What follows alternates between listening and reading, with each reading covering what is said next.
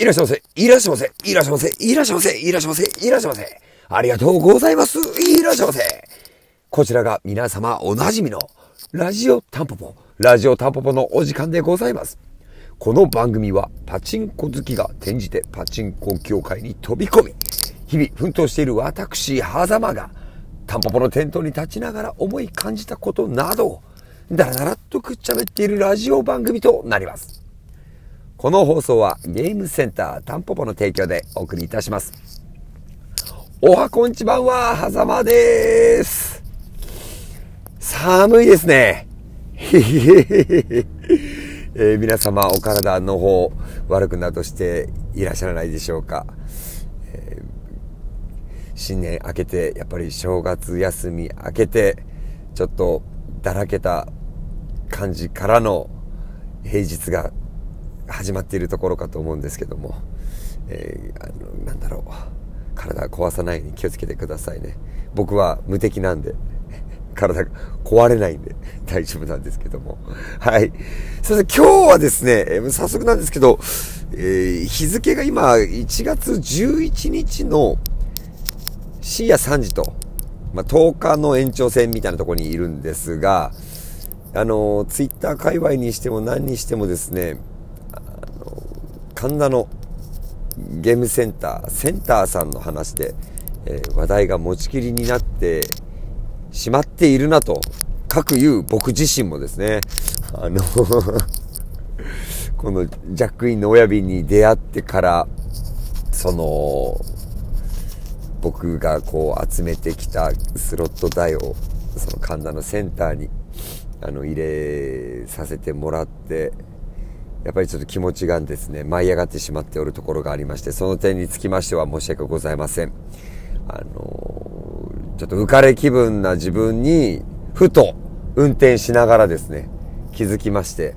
いやいや待てよと。待てよと。タンポポのこと忘れてないかと。忘れちゃいないんですけど、もちろん。だったもんですから、ちょっとラジオ撮ろうかなと思って今、えこうしてマイクを、え手に取ってみた次第でありますが、あのですね、どうしようかな何話そうかな何も話すこと考えてないで今撮り始めちゃったんですよ。うん、まあ今日はですね、僕も、えー、まあちょっと神田のセンターの方で店頭に立つというか、まあお客様の誘導のサポートであるとか、えー、自分の整備した機械がちゃんと問題なく動いているかとか、まあ、ちょっと館内全体通じてですね、あの、各フロア全部音の方がですね、えー、機械の音の方が、えー、少しちっちゃいかななんていう印象を覚えたり、えー、2階フロアと地下フロアは、えこの真冬にもかかわらずですね、機械の持つこもり熱というか、その電源をオンしてやっぱりその熱が出てくるもんなんですけど、それと皆様の熱気でですね、館内が非常に暑かったと。いうところで明日は真冬だというのにエアコンを入れようだとか、えー、そういった形のプレオープンを、まあ、昨日、今日と、で、来週の木曜日、金曜日、19、20かな。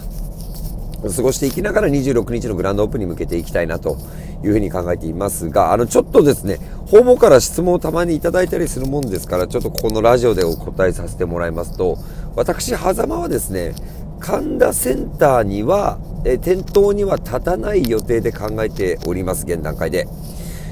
えー、というのはですね、やっぱりその僕自身の、今回、えー、あちらのお店については、ま、僕僕のカラーのお店にすることももともとできたんだと思うんですけどそういった形にはしないでパチバカさんとのコラボレーション店舗っていう形にしようっていうことになったんで今僕自身としてはあのお店はですね僕が生まれて初めて機械を貸し出す施設というような、えー、立ち位置で、えー、向き合っていた方がうーん僕にとってプラスかなっていう。あのー多分その、やっぱり僕はやっぱりどこまで行っても憧れてるのはジャックインの親瓶さんだったりラグーンさんのところの背中がすごく憧れなんですね。で、そこのポジションを目指していく上で、やっぱりそこのスキルを何としても身につけなきゃならない、学ばなきゃいけないって思ってまして、やっぱりそこに特化するならやっぱそういった立ち位置で臨んだ方が、あの、健全かなというふうに思いまして、えー、神田のセンターに対しての思いはそういったところなんですけども、タンポポの点灯はもちろん、えー、今後も変わらず立っていくつもりですが、ですが、今ここに来てですね、いろいろとチームタンポポ内動きがございます。あの、2月からですね、また改めてそれは紹介させていただくと思うんですけども、テントに立ってもらう子が1人増えると、なんかね、もう、あのー、どこだったかな、関西の方から単身、こっちの方に、こう、部屋を借りて住みます、住み込みで頑張ります、みたいな子が出てきたりですね、まあ、そういうのっていいじゃないですか。若い子が、こう、胸に大志を抱いて上京する。ね、もう J-POP の歌詞に出てきそうじゃないですか。でそういうのに弱いんですよ。でも言うて僕らはおじさんですから、若い子の夢はやっぱ応援したいじゃないですか。まあ、少なくとも狭間はそうなんですけど、そういった形で、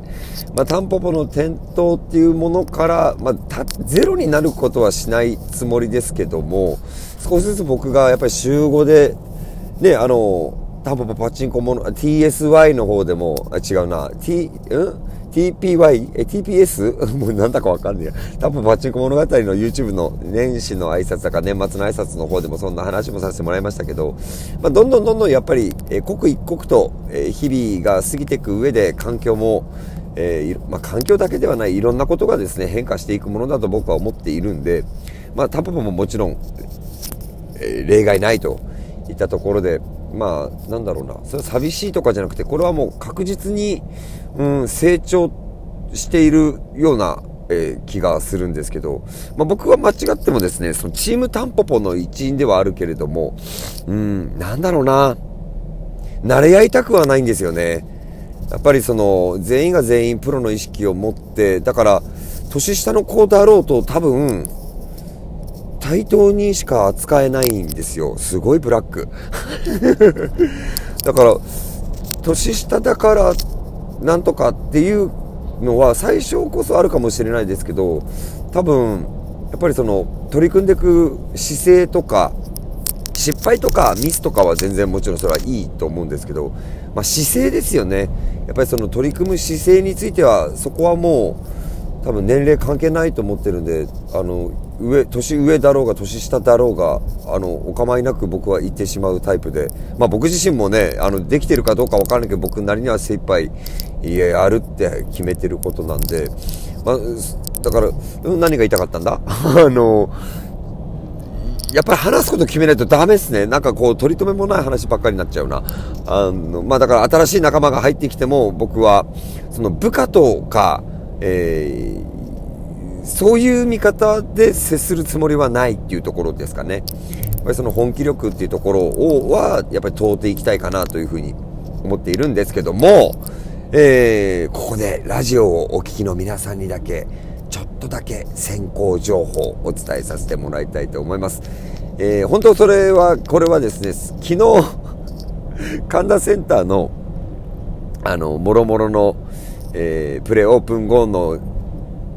営業が終わ、営業っていうのか、まあ営業か。営業が終わって、明日の準備終わった後に、チームタンポポメンバーだけでですね、あの今後のタンポポの展開についての話をしたんですけど、えー、これちょっと明日、今日、今日か？今日多分ツイッターの方でも告知しますが、ジパング、えー、デジパチコーナーのチャレンジ100で取り組んでましたジパング。こちらがですね、100回の大当たりを達成していただきましたので、えー、ジパングがもうすぐ外れちゃうよ。そして野球券が入るよっていう案内のツイート多分今日の日中ちょっと出すかなと思っているのと、その翌週おそらく26日、26日からですね、えっ、ー、と、今現在稼働している魔界組とコンバット。こちらの方が一度ちょっと安、お休みになりまして、えー、タンポポの数少ない 数少ない企画。あの、復活大コーナーの、コーナーなの？まあいいや。復活大の方ですね。ミスターフォールと、えっ、ー、と、マジカペ。こちらの2機種が1月26日から、およそ1ヶ月弱ぐらい、えー、復活台として、タンポポのテントに並びますんで、まあ、その辺のご案内、えー、近日、もしかしたら両方とも今日やっちゃうかもしれないですけど、あのー、流していきたいなと思っておりますんで、そして、まあ、待ちに待った、えー、タンポポの入れ替えについては、その、ちょっと後ぐらいで、やれたらいいな、なんていう話が今日、メンバーとできたんで、うん、なんかすごく、やっぱあの、あの時間は僕にとってすごく癒しだなと あのいうふうに思ったようなところです。まあどうしても今ちょっと神田センターのね、あのお話がツイッターの方とかでも多めになってしまっているんですけども、もちろんタンポポのことを忘れてなんかいないですし、まあ、僕にとってのやっぱり、その、ワンピースでいうルフィのイーストブルーみたいなところがあるんで、タンポポはずっと、えー、胸に